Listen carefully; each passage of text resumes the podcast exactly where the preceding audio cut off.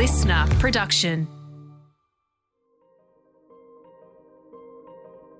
We're at the halfway point between the ripeness and culmination of the full moon and the fresh potential of the next new moon.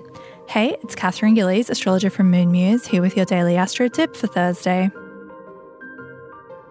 Tonight we have the third quarter moon in Gemini. The sun, our conscious awareness, and the moon, our unconscious impulses, are squaring off in the sky, so we may be feeling a little bit of internal conflict. And this period of the lunar cycle is after the full moon, so you've already seen what came to light, and now you know what needs to be tweaked in your life. At this time of the moon phase, an inner deliberation begins about what action needs to be taken to manifest what you want in the next moon cycle. You can pause here to evaluate your choices, and it's now that you either push forward or pull back.